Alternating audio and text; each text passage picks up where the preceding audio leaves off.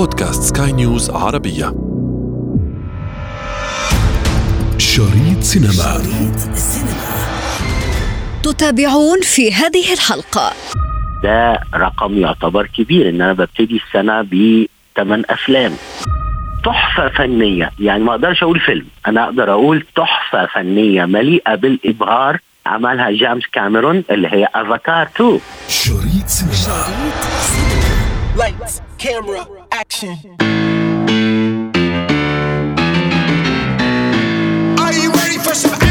طوينا صفحة ماضية وبدأنا في كتاب جديد عنوانه ازدهار السينما عام حافل بالإنتاجات والإبداعات السينمائية. سنناقش جديده في حلقة أولى من الموسم الرابع لشريط سينما. أنا ابتسام العكريمي وهذه حلقة جديدة من بودكاست شريط سينما. لا تفوت الأمر. شريط سينما.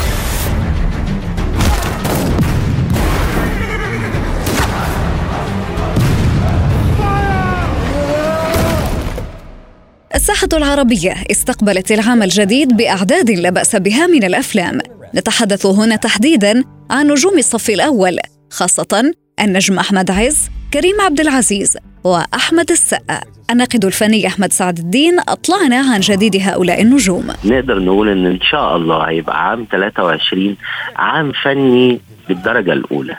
لأن خلال الثلاث سنين اللي فاتوا كان في جائحة كورونا عطلت شوية المسيرة. ابتدينا في عام في 2022 ابتدت السينما تنتج بعض الأفلام بشكل أكبر من الأعوام اللي قبلها ولكن الحراك الفني سواء العربي ال- العالمي ناحية السينما واضح إن هو بياخد منحى أكبر شوية بدليل إن إحنا دلوقتي في دخول عام 23 بالنسبة للسينما العربية عندنا مجموعة أفلام حوالي 8 أفلام نازلة خلال اليومين اللي إحنا فيهم اللي هو إمبارح والنهاردة وبكرة.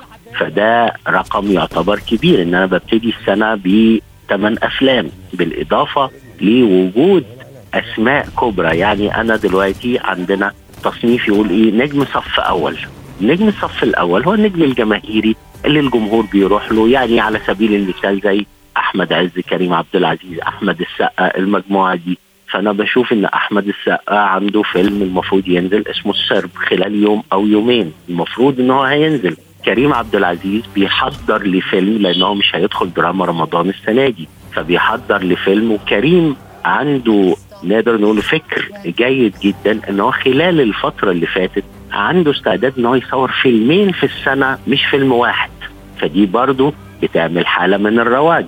فنان أحمد عز في حالة من حالات التألق الكبير إن هو دلوقتي أصبح إنتاجه السينمائي إنتاج غزير.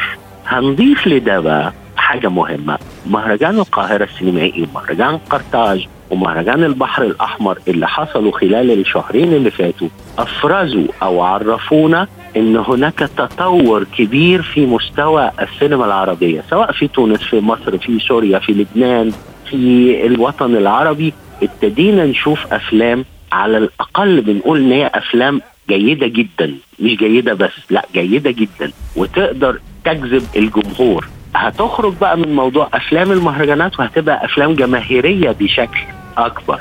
ده على الصعيد العربي.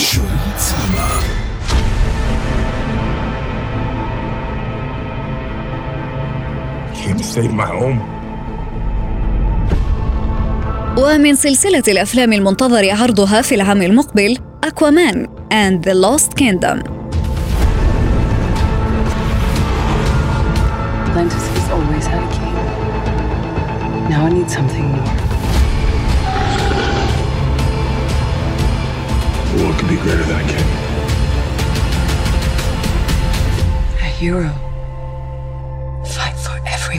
تخوض شخصية أكوامان رحلة جديدة في عالم أتلانتس أما عن عرض الفيلم فسيكون في نهاية العام?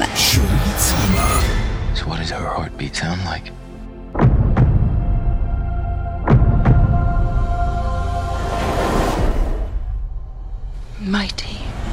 صناع أفاتار اختاروا مواصلة تصوير الجزء الثالث منه إبان العمل على الجزء الثاني الذي عرض نهاية العام الماضي أحداث مشوقة بانتظاركم مع جزء هذا العام خاصة بعد أن نال الجزء الجديد استحسان النقاد. على الصعيد العالمي آخر حاجة بالنسبة لي شفتها مثلا من أسبوعين تحفة فنية يعني ما أقدرش أقول فيلم أنا أقدر أقول تحفة فنية مليئة بالإبهار عملها جيمس كاميرون اللي هي افاتار 2 أفاتار 2 في مسافة كبيرة بين هذا الفيلم بتقنياته بفنياته وبين أي حاجة ممكن تيجي بعديه لكن ده كمان بيخلينا نقول إن في 2023 في حراك بالنسبة لتارانتينو إن هو داخل في مشروع بيحضره عشان يصور فيلم خلال عام 23 طبعا تارانتينو واحد من أهم المخرجين العالميين وجيمس كاميرون كمان يعني نقدر نقول إن هو كده فجر مفاجأة كبيرة. إن هو لم يكتفي بأفاتار 2 لا ده قال كمان أنا داخل أفاتار 2 صورت مشاهد كبيرة جدا لأفاتار 3 يعني كده ممكن نشوف أفاتار 3 خلال 23 فمعنى إن أنا بتكلم على أسماء كبيرة وأسماء مهمة وأسماء لها ثقل في عالم السينما على مستوى العالم كله. بإبهار بفكر سينمائي بفكر فني جديد يبقى هنا أنا بقدر أقول إن أنا متفائل إن 2023 هتبقى سنة فنية بشكل كبير جدا واللي المستفيد فيها واللي هيستمتع بيها هو الجمهور. دائما في الشهر الأول أو مع بداية العام نلاحظ خاصة الجمهور المهتم بالسينما يلاحظ أنه في هذه نفحة أو نفس الأفلام الخاصة بالأكشن أو أفلام ال super hero على طول موجودة في أول العام. لماذا؟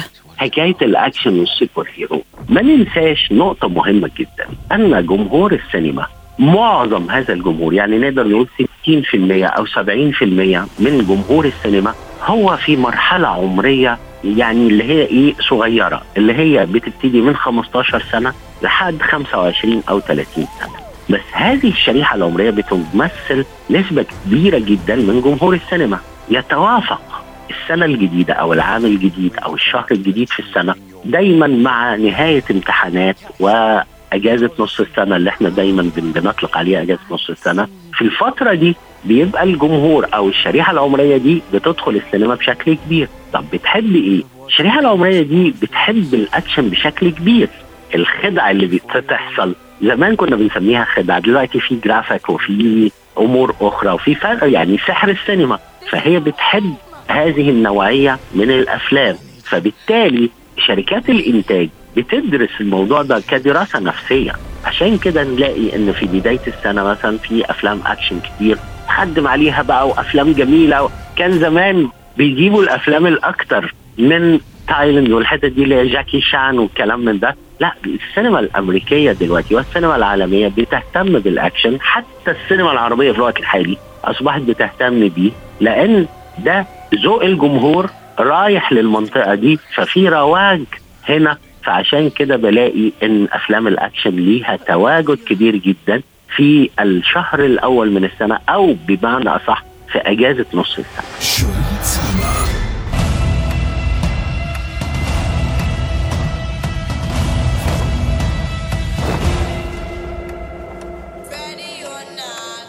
You're fighting to save an ideal that doesn't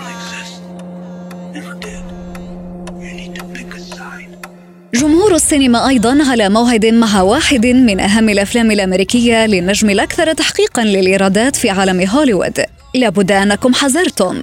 نتحدث الآن عن Mission Impossible مع النجم الجماهيري توم كروز. ستتابعون الجزء السابع من الفيلم في شهر يوليو. ما تنسيش إن هو برضه اتخدم عليه بشكل كبير جدا بالإضافة إن هو عنده قاعدة شعبية كجماهيرية في الفيلم اللي فات. بالاضافه لتوم كروز نفسه كفنان أو كممثل ما ننساش إن هو عنده شعبية جارفة فلما يتوافق مع الشعبية الجارفة مع السيناريو الجيد مع قاعدة جماهيرية لسلسلة الأفلام إحنا هنا بنقول إيه بقى؟ بنقول إحنا ضامنين النجاح والله بنسبة 70% لكن لما ينزل ويلتقي مع الجمهور ويكمل ال 30% الأخيرة يبقى هنا ال 100% نجحوا فالفيلم هنا بيحقق إيرادات كبيرة على المستوى المادي وعلى المستوى النقدي والجماهيري.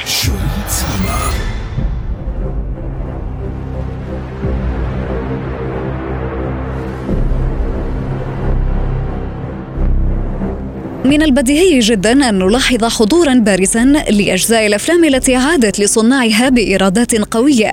حيلة مربحة قد يعتمدها المنتجون لإحياء أعمالهم الناجحة. هنا في مدرستين مهمين جدا في هذا الشأن. في الأساس إن إحنا شركات الإنتاج بتعمل إيه؟ بتعمل مثلا فيلم كبير جدا متاخد عن رواية أو حتى لو هو من غير رواية سيناريو طبيعي فبيحصل إن الفيلم ده بينجح بشكل كبير جدا.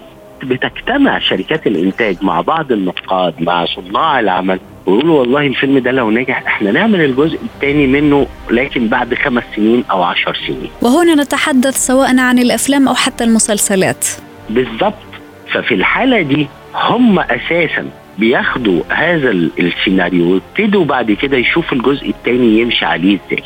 ده نوع موجود وده اللي بينجح. النوع الآخر إن ممكن فيلم ينجح نجاح باهر فيحصل إيه؟ عايزين يستغلوا هذا النجاح فيعملوا الجزء الثاني وراه فما يطلعش بنفس القوة. لكن لما بنشوف الأفلام اللي نجحت أو المسلسلات اللي نجحت على طريق السلسلة بيحصل فيها إيه؟ بنلاقي فترات متباعدة.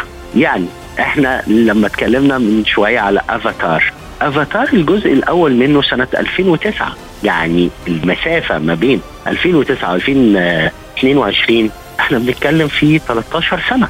فهنا النجاح الطاغي للجزء الأول خلى الجزء الثاني في نوع من النوستالجي. فده كان جميل. هنلاقي إن آه، زي آه، آه، سلسلة جيمس بوند.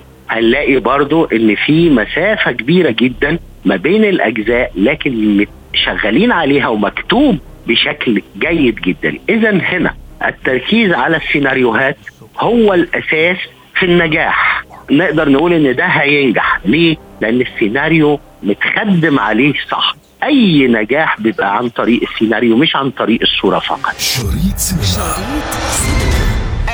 انتظرونا أفلام جديدة في شريط سينما. وإن كنتم من عشاق المستجدات على الصعيد الدولي أو المحلي بإمكانكم أن تستمعوا إلى بودكاست أخبار اليوم.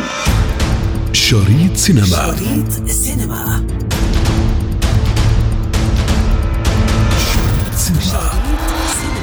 وفي ختام حلقتنا نذكركم بمتابعتنا والاستماع لنا عبر منصة البودكاست لسكاي نيوز عربية وباقي منصات البودكاست الأخرى. كنت معكم في الإعداد والتقديم أنا ابتسام العكريمي وكان في الإخراج نويل بولس